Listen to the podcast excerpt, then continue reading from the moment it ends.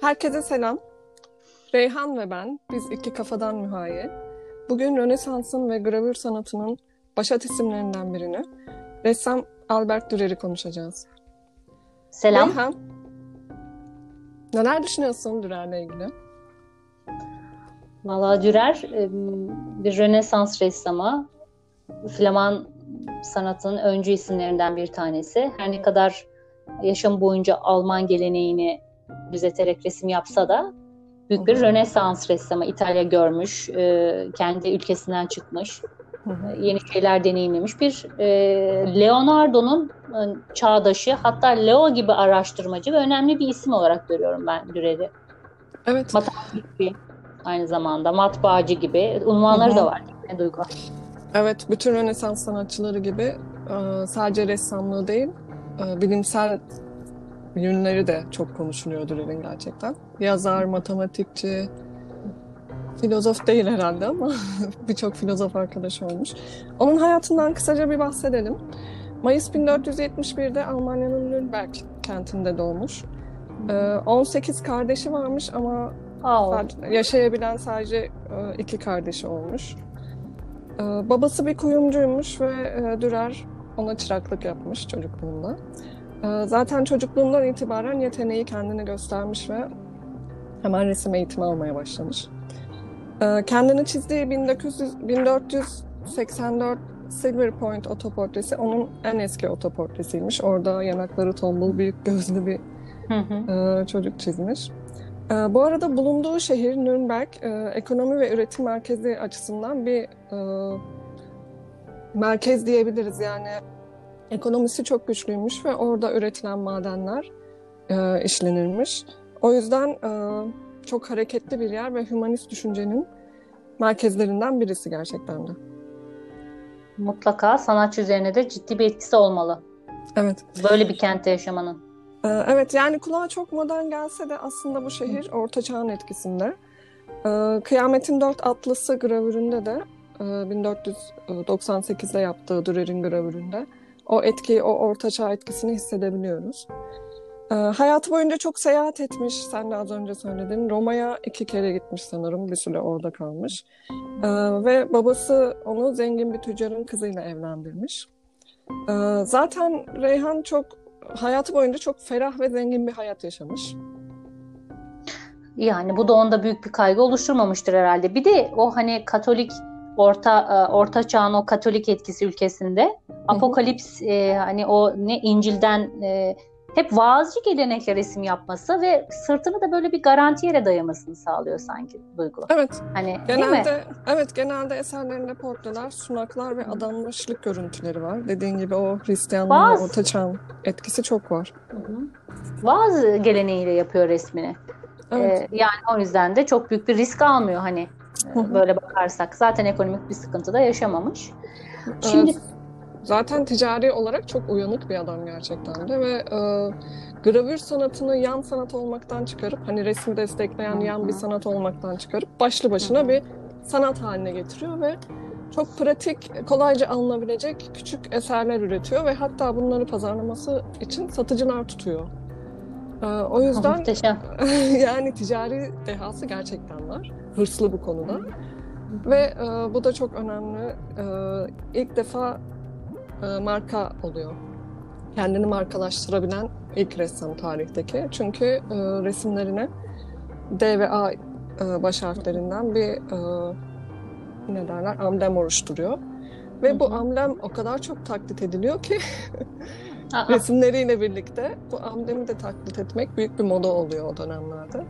Hatta birisini mahkemeye vererek ilk defa bir şey başlatmış oluyor. Tarihteki ilk telif hakkı davasını başlatmış oluyor. Muhteşem. Kazanıp kazanmadığını bilmiyorum ama yani çok önemli bir şey başlatmış gerçekten de. Kuvvetli bir kişilik o halde. Evet, ve kesinlikle. Bu kadar kafası çalışan bir kimse olduğu için bu eseri de 500 yıl sonra, yüzyıllar konuşuyor olmamız onun akıl göstergesidir zannediyorum. Çünkü oraya çeşitli sembollerle bize bir girip oluşturmuş ve biz modern dünyanın tırnak içinde insanlar hala bunu tartışıyoruz. Günümüzün bir problemi haline gelmiş durumda. Evet. Sen melankoli gravüründen bahsediyorsun. Bu onun en önemli 3 gravüründen birisi galiba. Boyutu neydi Duygu? 1514'te yaptı. 24'de evet. 18,6 santimetre değil mi? Yani o kadar küçük büyük yani. Evet ama kendini açmış bir iş. Yani tabii. Ha, bu arada Berlin Devlet Müzesi'nde bu. Tabii müzede olağanüstü bir çalışma. Şimdi konunun başlığı inanılmaz Duygu. Yani melankoli olması. Şimdi melankoli kelimesi öyle kazdıkça enteresan argümanlar yaratan bir kavram ki şaşırtıcı açıkçası. Bununla alakalı okumalar yapmak da değiştikçe didik didik edeceğim bir konuya dönüşüyor. Evet. Şimdi şöyle o dönem çıkıyor değil mi melankoli? Sanırım filozof Ficino başlatıyor. Yani şöyle bir kısaca bir melankolinin bir tarihsel geçişliliğini anlatalım ki sanatçının burada tırnak içinde neden melankoliden söz ediyor? Bunu niye bir problem haline getirmiş o yüzyılda ve adına neden böyle bir şey demiş? O akış arasında değerlendirirsek daha iyi anlayacağız. Melankoli özellikle toplumsal huzursuzlukların arttığı dönemlerde yaşanan o güvensizlik ortamlarında sıklıkla söz edilen bir yaşam tarzı, bir ruhsal durum, bir kişilik tipi. İçinde bulunduğu ortamla diğer insanlar ve kurumlarla pek anlaşamayan, kısaca yani toplumsallaşamayan kişilik tipini tanımlıyor. Tarihte de Homeros destanlarına kadar uzanıyor ve ilk hatta şöyle deniyor, ilk melankolik kişilerin tanımları da tarih kitaplarına geçiyor. Söylenceye göre Sisyphos'un torunu Bellerophones ilk olasılıkla melankolik kişiliklerden. Sonrasında işte bu komutan Agamemnon gibi. Ama melankoli kavramının ilk kapsamlı tıbbi araştırmaları günümüzden 2400 yıl kadar önce, yani ta antik çağa gidiyor. Kos Adası'ndaki bir tıp okuluna gidiyoruz. Kim olabilir o? Hipokrat var tabii ki. Evet. Ve bu ruhsal durumu melankoli adını ilk kez olasılıkla da Aristofanes ve Sofokles'in yapıtlarından esinlenerek tıbbi olarak ortaya koyan kişi. Yani şöyle de diyoruz, Aristoteles'in yazdığı çok önemli bir kitap var. Bu melankoli sözcüğünün ilk kez geçtiği yapıt. Problemata Physica diyor, yani sorunlar diye 30. kitabına ait bir bölüm. O bölümde de melankoli bölümünü açıyor ve felsefe ve sanat tarihinin de bir dönüm noktasını oluşturuyor o bölümü açması. Bu da melankoli ve melankolik kişiliğin olumlandığı bir çağ anlamını taşıyor ve şöyle bir cümleyle giriyor bu başlıkta. Neden ister felsefede ya da politikada, İster şiir ya da sanatta olsun, olağanüstü kişiliklerin hepsi melankoliktir. Bu ünlü betimleme, melankoliyi 2300 yıldır artık değil mi? Disiplinler arası her konuda tartışmanın ana noktası haline getiriyor. Hatta o dönemin bir Duygu, Yunan devlet adamı da şöyle diyor, Sisero. Hiçbir melankolik yanım olmadığına göre önemli de sayılmamın anlamı olanağı yok herhalde. Gibi bir cümle söz ediyor. Ya o kadar önemli bir noktaya geliyor ki. Sanırım ironi yapmış. Ya yapmış ya da gerçekten öyle söylemiş. Çünkü işlerin seyri maalesef sonradan değişiyor. Nereyle değişiyor? Antik dönemde bu olağanüstü, hani üstün, yetenekli, sıra dışı insan tanımı yerin başka orta çağda olumsuz bir kavrama bırakıyor. Yani Hristiyanlık kültürünün etkisiyle de oluşan bir yaklaşım olsun. Evet. O Aristoteles'in antik dönemdeki o melankoliye adadığı olumlayıcı bakış yerini şeye bırakıyor. İnançsız, tanrısal düzene baş kaldıran, dolayısıyla ölümcül bir günah tanımlanıyor. Hatta çizimlerde de özellikle zeka düzeyi oldukça vasat, uyuşuk, bezgin, tembel gibi betimleniyor ortaçağ sanat tarihinde. Yani yüzyıllar boyunca da böyle anlaşılmaya başlıyor. Aydınlanma çağına geldiğimiz an melankolik kavramı ne hikmetse bir ortadan kalkıyor gibi oluyor. Çünkü hani delilik ve çılgınlıkla eş olarak algılanıyor. Bu Foucault'un Deliliğin Tarihi kitabında da tabii ilk çeyreğini okumuş, anlamaya çalışan bir kimse olarak orada da delilerin cüzdanlardan arta kalan yere kapatıldığı varsayımdan yola çıkacak olursak delilere bir tanım koymak da çok zor. Hani neredeyse öyle oldukları için tedavisiz bir yere kapatılarak alıkonuluyor. Dolayısıyla bir de böyle bir kavram da söz konusu. Yani aydınlanmayla ortadan kalkıyor. İşte onun üzerine kitaplar var, işte Thomas More'un bu delilik ve bu melankoli kavramının içine geçtiği kitaplardan söz ediyorum Duygu. Erasmus'un deliliğe övgüsü, Thomas More'un Campanella'sı, Utopya ve Güneş Ülkesi. Thomas More'un şu Güneş Ülkesi'ni okumuştum. Çok güzel, salık veriyorum okunmasını. Hı hı. Orasında da yani hümanizm dediğimiz bir kavram aydınlanma açığa ve o dinsel otoritenin etkisinin hani öznelleşmeyle dağıldığı bir dönemde rasyonalizmin katı o normları insanların o sisteme ayak uydurmasını zorluyor. Yani o normda uymayan, uyamayan, günahkar, dinsiz tanımlaması yerine artık ne yerine bırakıyor? Akılsız, çılgın, zavallı deli gibi. Şimdi şunu da anlamak zor olmasa gerek Duygu aydınlanma açığı için. Yani akılsız ve deliler aydınlanmış o toplumdan dışlanmış kimseler sebebi o dönemde toplum ve devlet artık üretime geçmiş durumda. Üretemeyen kişiler bunlar. Yani atıl kişiler. Üretmenin çok kutsandığı bir dönem, hani insan işinin, makineleşmenin olduğu bir dönemde deliler üretemiyorsa nasıl gözükür? Yani şeyle melankoliyle. Siz gözükür. Dolayısıyla da yani anlama bakarsak antik çağdan bu yana inanılmaz bir anlam evrimi yaşamış. Yani bugün nasıl tanımlanıyor entelektüel dünyada?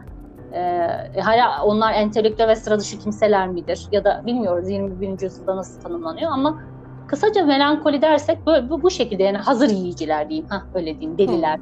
Hazır yiyici. Evet. Üretimin sürecine dahil olmayan kimseler. Dolayısıyla dışlanan kimseler oluyorlar. Kapatıldıkları için Foucault'un anlattığı yerde. Kısaca tarihi bu çok köklü. O sona doğru da konuşuruz o melankoli sanatçının buraya yazdığı numaralardan da söz edeceğiz. Evet, biraz şimdi biz eski podcastlerimizde hep hani başat sanat akımlarının nasıl toplumsal hareketlerden beslendiğini ve onları ne güzel yansıttığını hep söylüyoruz. Hep bundan bahsediyoruz. Şimdi onun kısa bir özetini geçmiş oldum seninle.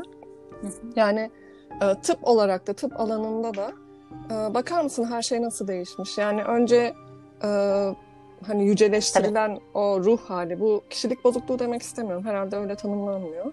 Sadece bir mizaç gibi bir şey galiba. Olumlanan bu mizaç ondan sonra nasıl üstüne basılmış, aşağılanmış Orta Çağ döneminde. Çünkü o dönemde sadece inançlar ve inançlara körü körüne bağlılık önemli.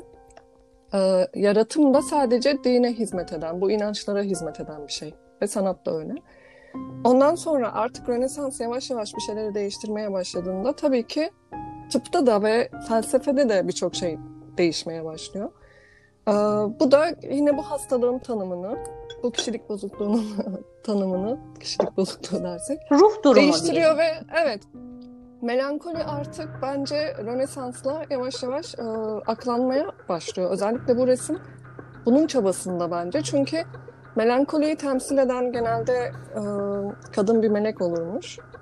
Gene burada kadın bir melek görüyoruz ve bence aslında bütün güç onun elinde, bakar mısın? Yani bütün nesneler her şeyi yapabiliyor. İşte marangozluk da yapabiliyor, bilim de yapabiliyor, onu da yapabiliyor, bunu da yapabiliyor, matematik de yapabiliyor. Sadece geçici bir şeye kapılmış, melankoliye kapılmış, bir karamsarlığa kapılmış.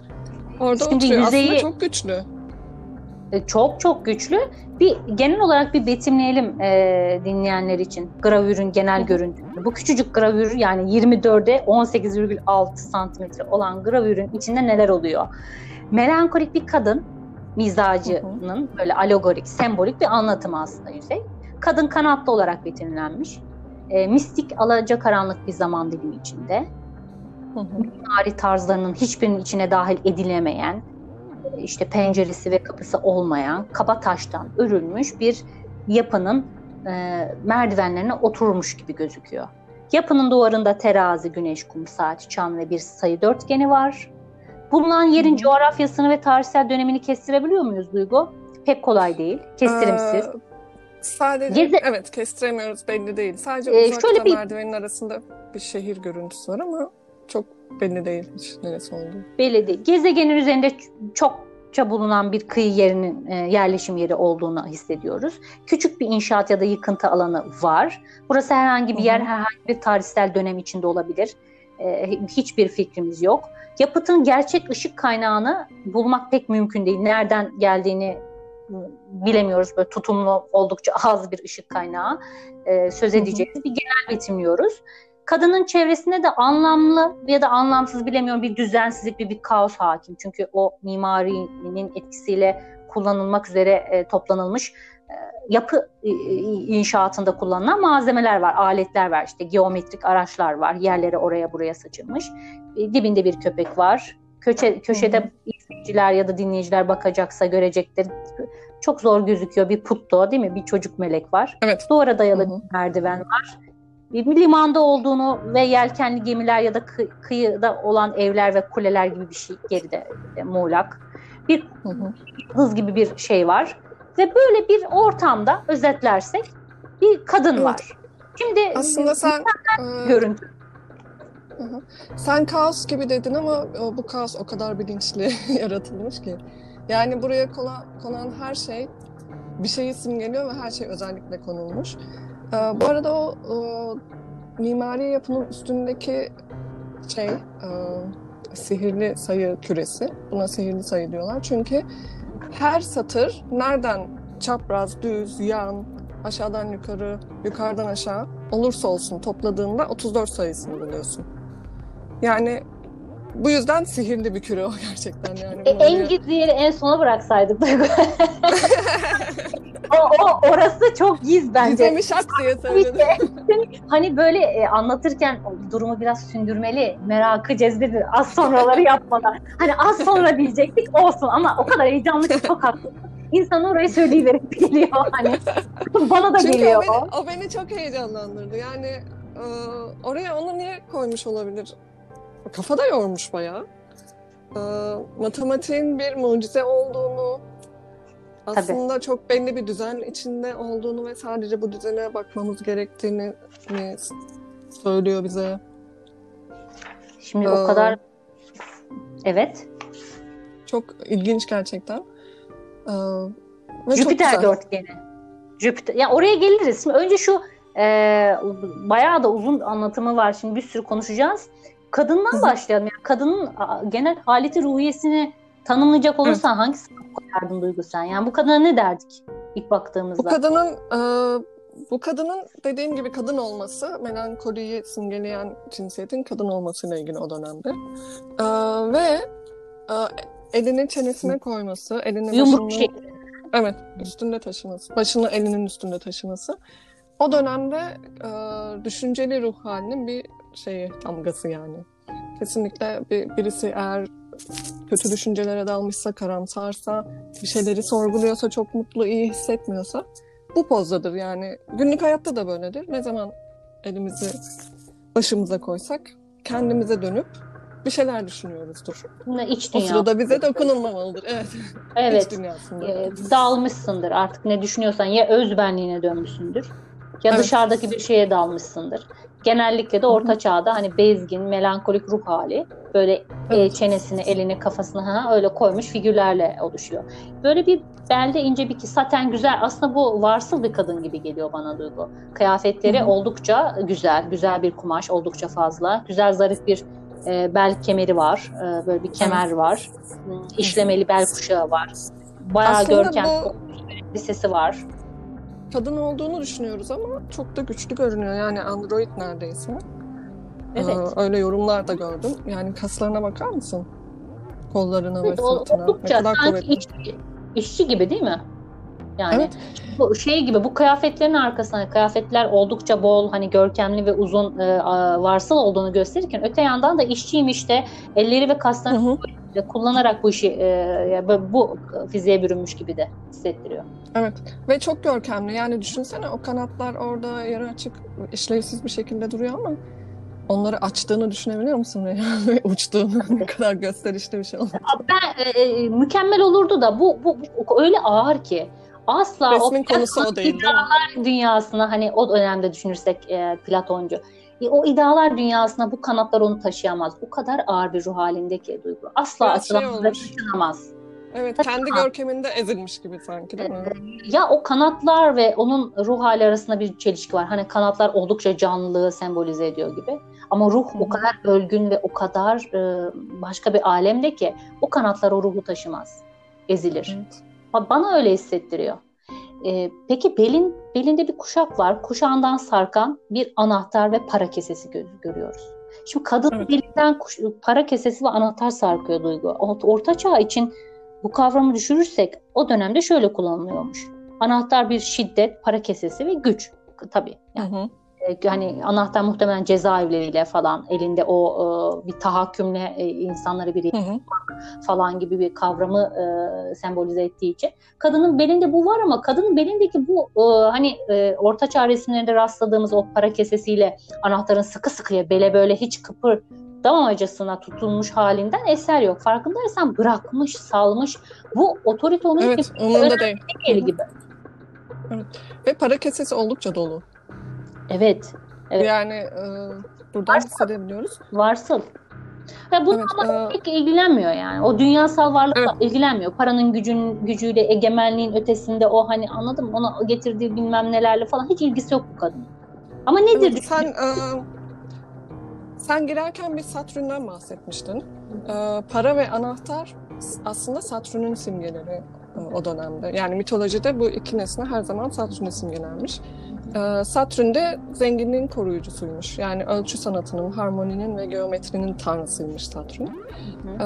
Burada da sanki Orta Çağ'ın lanetlileri, Satürn'ün çocukları Rönesans'ta en yaratıcı olarak, insanlar olarak görülüyor sanki. Yani öyle bir mesaj alıyorum ben.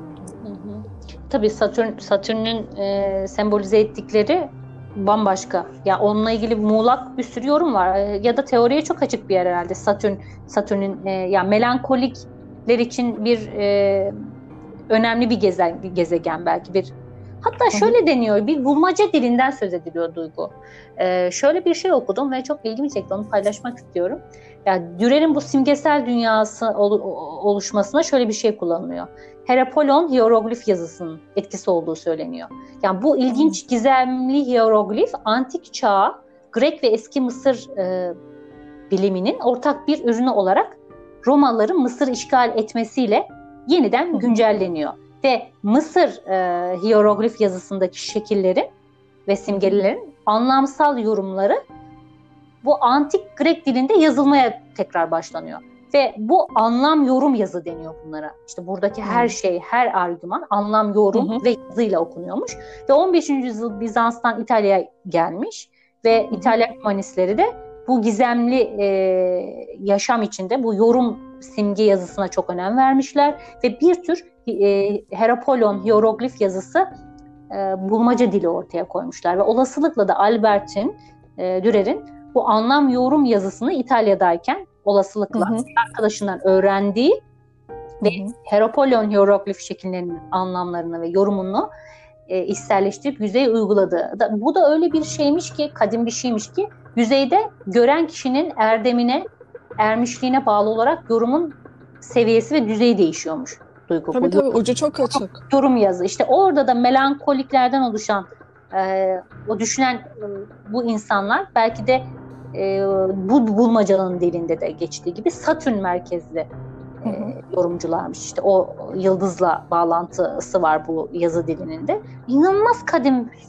sıra dışı yorumlar yani. Duygu şu an şu yüzyılda anlam yorum, oradaki yıldızla bir bağlantı, tarotçu gibi bir de bir astrolog, astroloji uzmanı gibi dedi. Bir de Reyhan, hatırlıyor musun Da Vinci'den bahsederken ve Leonardo'dan ve Michelangelo'dan bahsederken artık sanatçıların Rönesans'ta statülerinin çok yükseldiğini ve değiştiğini anlatmıştık. Ve sanatçılar bunun çok büyük çabası içindeydi. Yani bunun mücadelesini veriyorlardı. Çünkü sanat artık zanaat değildi. Üslupçuluk başlıyordu ve üslupçuluk onları yavaş yavaş statü olarak da toplumsal yer olarak da yükseklere taşıyordu. Şimdi zanaatin simgesi Merkür mitolojide. Evet. Sanatçıları Merkür simgeliyor. Ama hani Dürer'in de Rönesans sanatçılarının da kurtulmak istedikleri bir simge bu. Çünkü kendilerini artık sanatçı görmüyorlar.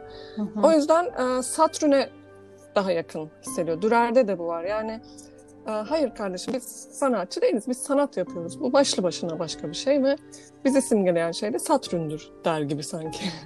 Evet. Mesaj biraz oraya gidiyor. Evet, gidiyor olabilir. Peki elindeki pergelle ilgili işte pergel de Satürn sembolü olarak görünüyor. Evet. Hani o, matematik.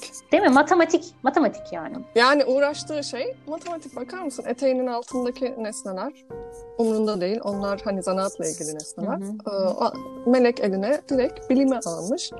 Bilim yaratıyor, bilim yaratacak yani. Evet, yani bu aynı zamanda da Satürn ölçü sanatı, harmoninin, geometrinin tanrısı, evet. Emek, zaman, evet. Varsıllık, güzelliğin, altın çağ tanrısı. O yüzden pergelle kitabın birlikte, bir de kitap var sağ kolunun altında kadının.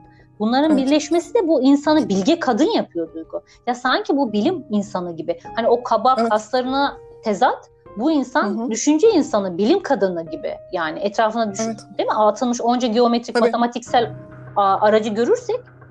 Zaten Reyhan bilim insanı evet ama bu kadar güçlü çünkü o altında ezdiği bütün aletleri kullanabiliyor aslında. Yani sanatçının kavramı şu anda biraz sadece oturup masa başında üreten, resmini yapan, fırça tutan kişiler olarak tanımlansa da eskiden öyle değilmiş. Yani bu insanlar evet bilim yapıyor ama aynı zamanda zanaat da yapıyor. Şimdi yani tam, eline versen bir marangoz kadar her şeyi çıkarabilir insan.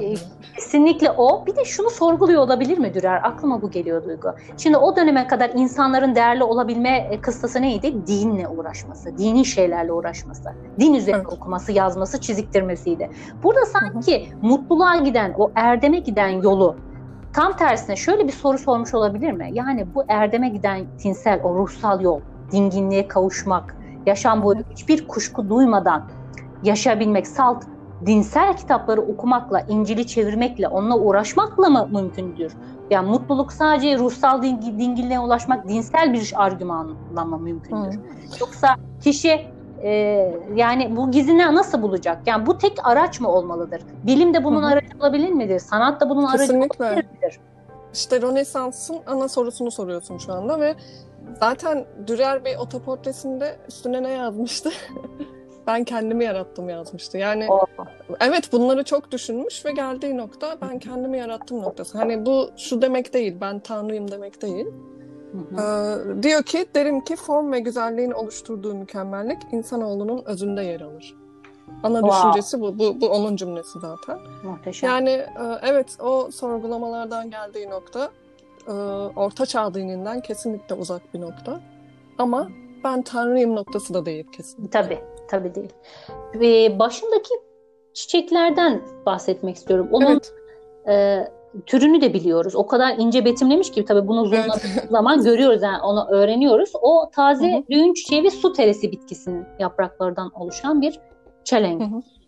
Evet. Yani peki bu çelenkle neyi ifade ediyor olabilir? Şimdi çelenk kime takılır? Kahraman değil mi? Bilge kişilere, kutsal kişilere. Hep Sezar aklımıza gelir ya hani o kafasındaki ince böyle zeytinlikten oluşan şey. Yani demek ki kahraman ve bilge bir kişi. Bunu kuvvetlendiriyor değil mi? Bu tacı takıyor. Evet. Ona uğurlu bir anlam katıyor.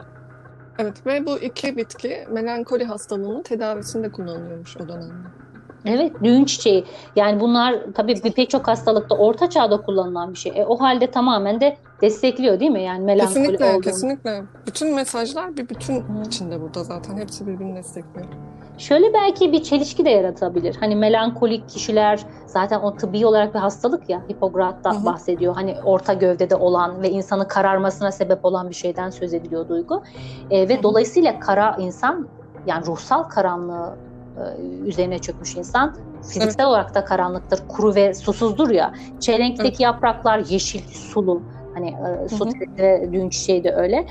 O sulu ve yeşil yapraklı olması antik çağda o melankolikler için sıklıkla söylene gelen kuru ve soğuk mizaçlı olduklarına tam çelişki ve tezat oluşturmak için yapmış da olabilir. Onlar aslında çok içten içe hayat dolu da kimselerdir. O kadar da hani kuru kimseler gibi belki hani diye olabilir. Belki yüzündeki o işte kararma da Orta Çağ'dan gelen İnsanın 4 ana bölümünden bahsediyor ya vücudunda. Evet, evet, yüzü karanlıkta kalmış gerçekten.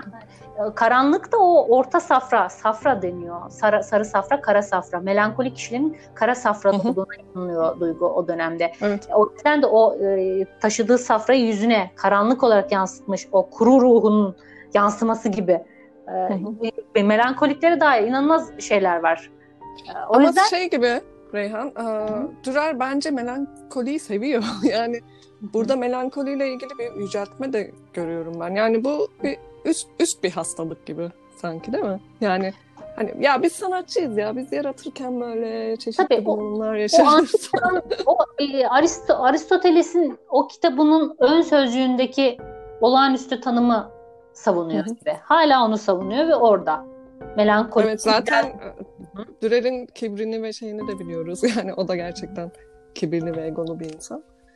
Ve güzel de bir insan. Yani yakışıklı da bir adam. Bence de yakışıklı. Portresini yapmış ki. Bayağı yakışıklı yani. Kesinlikle flört edilir yani Duygu. Ya kesinlikle ve kendini İsa gibi yapmasına ne diyorsun? Pantokrator İsa gibi falan değil mi? O eller, parmaklar, kutsal. Evet. Tabii adam ne yapsın? Hayatı boyunca İncil'den pasyonlar çizmiş. Tabii biraz da kendini o şeye bükerek resmetmiş olabilir. Hiç şaşırmadım doğrusu. Ama bu arada çok da şeymiş Reyhan. Hani böyle sürekli melankolinin, işte o bunalımların, kötü karamsar çok düşüncelerin ağır pençesinde bir ağır bir hayat geçirmiş. Annesinin otoportresini görmüş müydün? Gördüm. Görmez mi? Çok ünlüdür zaten. Annesiyle ilişkisi mesela çok ilginç. Tabii kişiliği, çocukluğu da çok şaibeli, kötü geçmiş biraz. Sevgi bağı, insanlarla kurduğu ilişkilerde derinlik falan yokmuş. Biraz o konuda da bir açlık yaşıyor olması da bu resmin etken maddelerinden bir tanesi olur diye düşünüyorum. Peki Duygu, gravürde bir ışık var. Tamam, bunun dedik ya, bu bir komet olabilir, bir kuyruklu yıldız olabilir. Satürn gibi felaketleri getiren o felaket habercisi olabilir.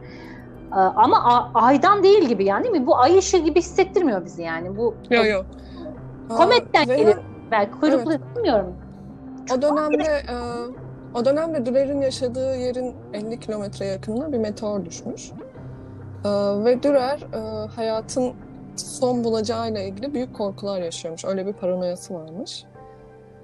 Burada da sanki o komet suya düşecek ve hani büyük tsunamiyle sanki 2 dakika sonra hayat son bulacak.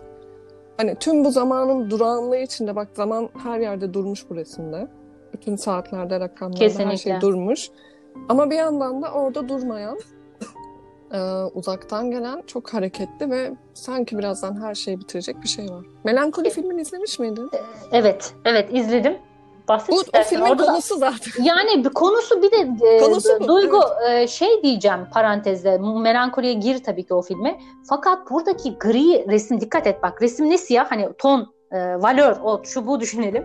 Bu ne beyaz ne siyah. Ortada bir gri hattı var. Yani gri hani nötrdür ya, o işte kurumuş, o fantazmagorik o yapıyı sanki daha kuvvetlendirmiyor mu gri olması? Dışsal, içsel o tümüyle cansızlığı hissettiriyor. Hem dıştan hem içten. Cansız, ölmüş, o senin dediğin şu anda zaman durdu. Yaşamın olmadığı bir bölgenin rengi gibi gri. Hususi gri yapılmış gibi. Bak hiç çok beyaz da yok, çok siyah da yok. Yani hep gözümü kıstığım zaman gri bir resim diyorum buna. Bu da bunu kuvvetlendiriyor tabii ki. Gri'nin bu şekilde kullanılıyor olması. Evet, filmden söz etsene Duygu. O film direkt zaten biliyorsun dünyaya bir meteor çarpmak üzere ve yani filmin birinci kısmında sadece sosyal ilişkiler ve onların baş kahramanımız üzerindeki Catherine Dunst'ın oynadığı karakter üzerindeki baskısını görüyoruz ve o ilişkiler içinde boğulmak üzere neredeyse. Yüce bir melankoli duygusunda o da. Filmin ikinci kısmında da tamamen dışarıdan gelen o yaşamı ve dünyayı yok edecek tehdit işleniyor. Ve o yaşamı yok eden şeyin yeni ne yaratacağı sorusu açık bırakılıyor ve sanırım bu resimde de, sen birazdan eminim ayrıntılı gireceksin, öndeki küçük küre sanki bize hani bir şey yok olacak, kocaman bir küre yok olacak ama orada başka bir şey de başlayacak gibi bir mesaj sanki. Yani ben öyle hissediyorum. Sanki orada mükemmel bir küre, açık renk ve hani sanki onun paraleli, alternatifi gibi. Olabilir. Çok öylesine konmuş, hani geometriyle, fizikle ilgilenen bir insan için bir araç gereç olması için oraya atılmış da olabilir. Yani Dürer bunu tartışalım istiyor sonuçta. Hani buna çok derin anlam yüklemeye edebiliriz Duygu. Hani oradaki dengeyi, geometrik dengeyi, harmoniyi sağlayabilmek için de koymuş olabilir.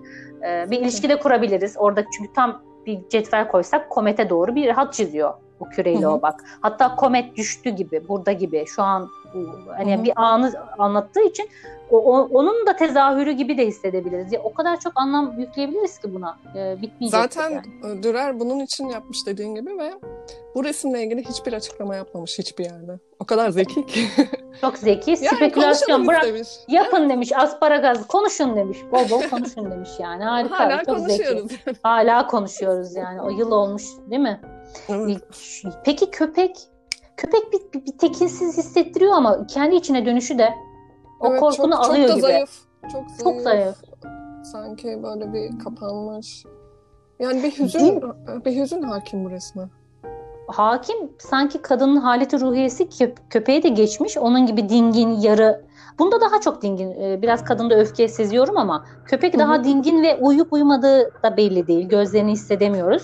Olasılıkla da gözleriyle bile olmasa da şey hissettiriyor. Sanki bütün duyularıyla o melankolik kadını izliyor gibi. Değil mi? Hissediyor gibi. Onun yanında arkadaşı, dostu. Çok sadık yani dizinin dibinde. Kesinlikle. Ondan bahsedebiliriz. Peki yerde bir sürü alet var. Hatta diyorsun değil mi önce bir bu kadar güzel kadının etrafında ne geziyor bu hani? Çünkü klasik resim anlayışının içinde. Of, buraya da doldurmuş derzevatı hani. Dedirtiyor yani. Ne var orada? Rende, çekiç. Testere. Kurşun ya da tutkal kaynatmak için kullanılan bir küçük pota var. Mürekkep kabı var. Kadının eteklerinin altından körük var. Evet. Bunlar direkt zanaat aletleri ve biliyorsun babası kuyumcu. Çok iyi tanıyor bu aletleri. Çok yani. Güzel etüt etmiş. Evet.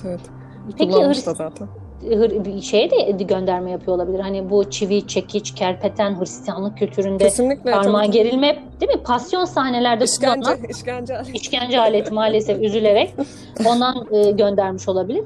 Peki şimdi çok güzel şeye geçelim duvara. Hani heyecanla beklediğimiz yere geçelim Duygu. Hani orada bir şeyler söyleyeceksin bence. Yok ya yani hani seni kadar heyecanlandım açıkçası. Özellikle resme zoomlayınca o komut saati falan beni benden aldı. Yani bu nasıl bir etüt etmedir diye düşünüyorum. Bir de gravüre hani yapıldığı düşünülürse işçiliği düşünüyorum. Gravür yaptın değil mi okulda? Yapmıştık. Yani lisede bir denediğimi hatırlarım. Gravür aslında fakültede de yapmış olabiliriz. Küçük doğru yaptık aslında. Evet, yani linotler falan yaptık. Yani yaptığım gravürü hatırlıyorum. Çok komik bir şeydi buna göre. Çünkü ayrıntı vermek o kadar zor ki. Çok zor. Yani. Tabii nasıl malzeme çok zor. Çok şaşırıyorum. Evet. Değil mi? Açmış adam burada. Yani. Ben de öyle düşünüyorum. Kaleke dediğim gibi o zanaat işçiliğe baktığımız zaman. Şimdi kum saati ve güneş saati var orta çağda. Değil mi? Çoğunlukla kullanılan, hatta birçok o apokaliptik serilerinde bilmem nelerinde de var yani. Albert Dürer bu kum saatini çok seviyor. Kum saatini oldukça da kullanıyor. Dikkat edersek de böyle küçük taneciklerini de kumların böyle zaman, hatta şöyle hissediyoruz da tanecikleri hissediyoruz. Öyle yerleştirmiş ki onu kum saatini. Sanki zaman yarı yarıya geçmiş. Zaman geçmişle gelecek. İki zaman dilimi arasında işte tam da melankoliye özgün bir ara zaman dilimini. Değil mi? Geçmiş artık yok. Geçmiştir. Gelecek henüz gelmemiştir. Ve tüm kahrediciliğiyle ve bir türlü yani. Değil mi? Bir türlü geçmek bilmeyen o kahrediciliğiyle. Ağır değil mi? Andayız yani. Evet. Ve ağır andayız. O andayız. Çok, çok güzel bir melankoli anlatımı bence kesinlikle. Kesinlikle öyle.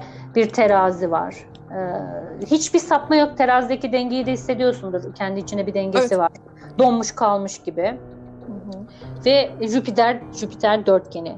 İşte senin söz ettiğin o aşağıdan yukarı, yukarıdan aşağı sözünü ettiğimiz dörtgen. Olasılıkla Arap astrolojisinin etkisiyle ortaya çıkmış ve Ortaçağ Avrupa'sında da çok sıklıkla kullanılan bir şeymiş.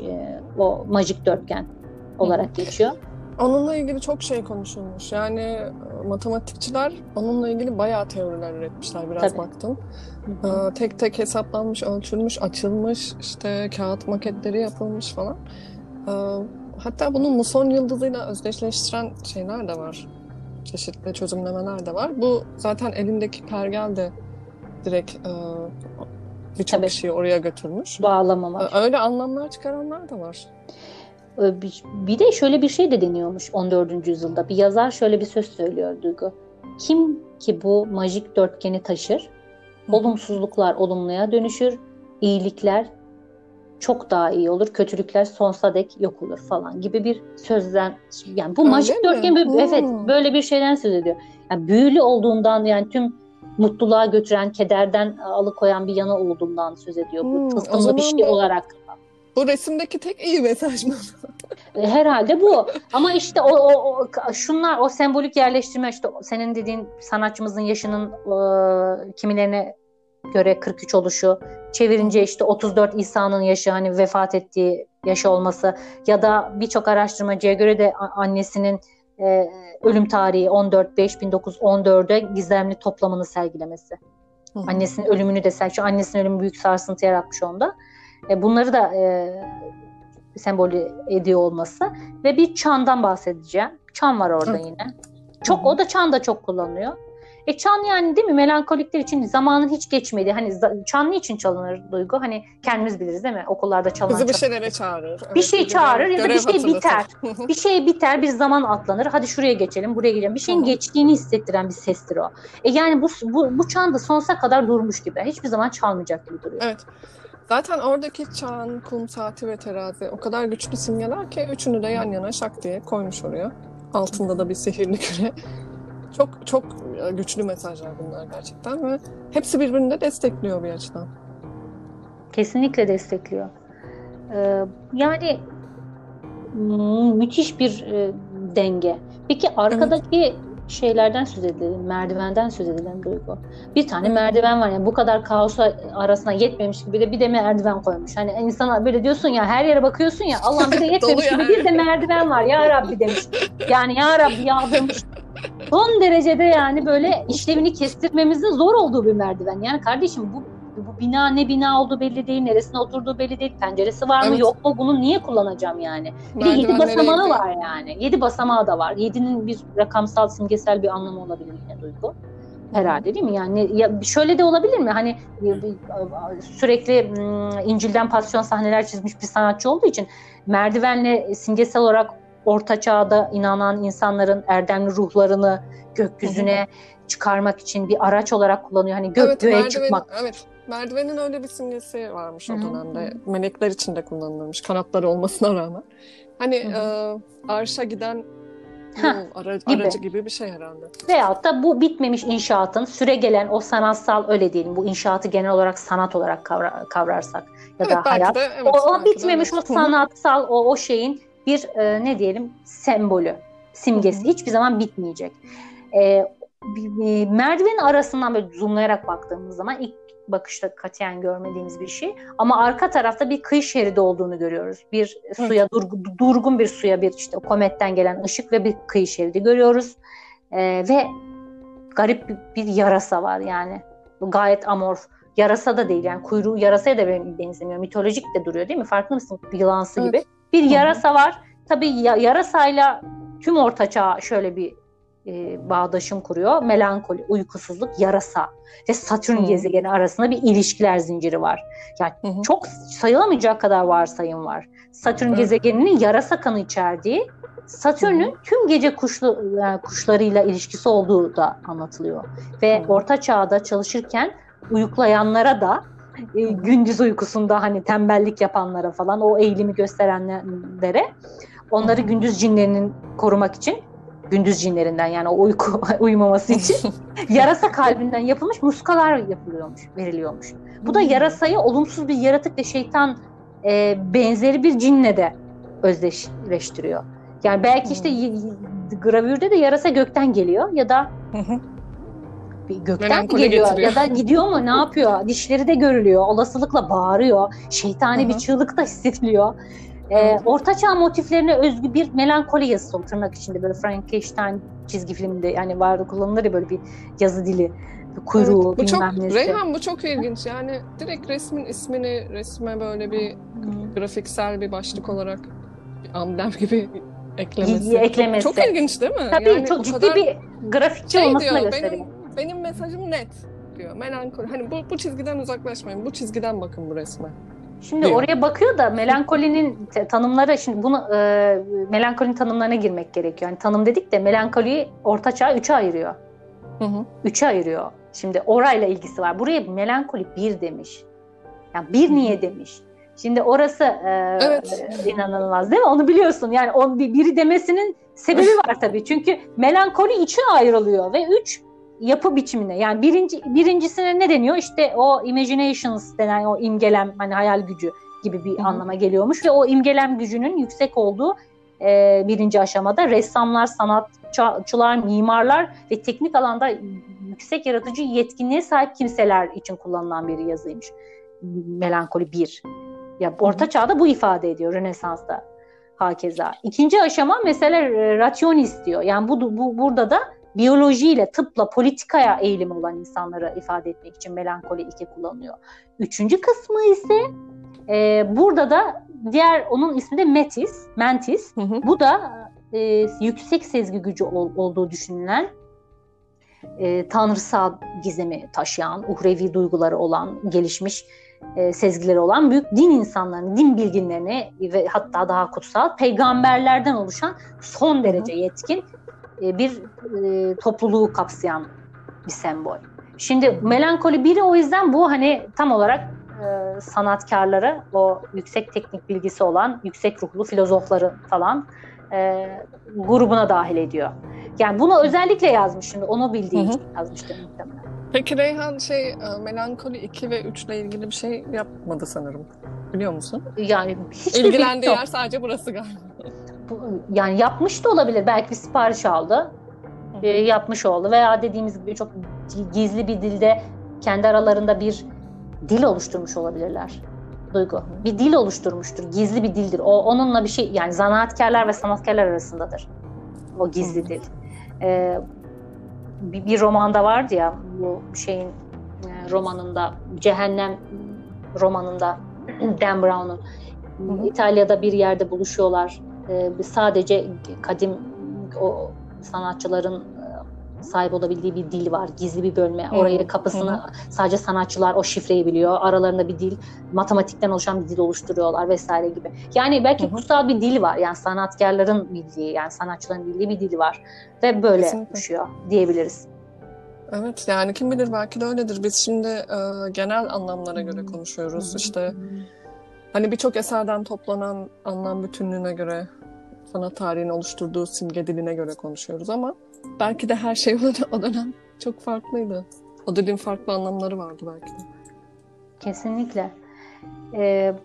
Dürer'i araştıran birçok filozof da var. O filozofa göre, böyle filozoflar olmasa Dürer'i de anlayamayacağız. Yani filozoflar da çok ciddi incelemişler resmi. Mesela yeni Platoncu Marsilio Ficino var mesela. Dürer'in çalışmalarından etkilenerek araştırmalar yapmış ve çok önemli. Buradaki melankolinin de insanların bilinçli bir korku içinde bulundukları melankoli olduğundan bahsetmiş. Ficino'nun melankoli kavramı. Yani buradaki melankoli mizaçta, insanın mizacındaki sınırlıkları, sonluluğu sezinlemeye başladığı, anda duyduğu o acıdan ve korkudan ve huzursuzluktan besleniyor gibi yorumlar yapmış. Ve kanatlar demiş, melankoliyi ruhun kalesine taşımaya yetmeyecek kadar ağırlıktalar. Yani işte o sözünü ettiğiniz gibi. Kanatlar işte idealar dünyasına taşıyamaz. Tabii burada kadim bir inançtan, hem o dönemin felsefesinden bahsediyoruz. Analitik olarak, psikiyatri içinde değerlendirilmiş ama onu burada yapamayız herhalde ya. Freudian falan inanılmaz diğerlere gidiyor Duygu. Yani hiç ona girmeyelim çünkü oradaki artık baba kompleksi, God kompleks bilmem nerelere kadar gidiyor. Çocuksuz baba falan. Öyle şeylere giriyor. Gayet keyifliydi Duygu konuşmak. Evet, Dürer'in hayatı da çok ilginç ve keyifli. Üzerine konuşmak çok keyifli. Çok eserleri keyifliydi. De gerçekten çok iyi. Evet, ben de çok mutlu oldum konuşmaktan. Eminim herkes oturup bayağı bir inceleyecek bu resmi ve çeşitli anlamlar bulacak. Yeni, belki yeni anlamlar bulacaklar. Keşke onları da duyabilsek. Ama bizimkiler kabataslak buydu. Dinlediğiniz için teşekkürler. Görüşmek üzere. Görüşmek üzere.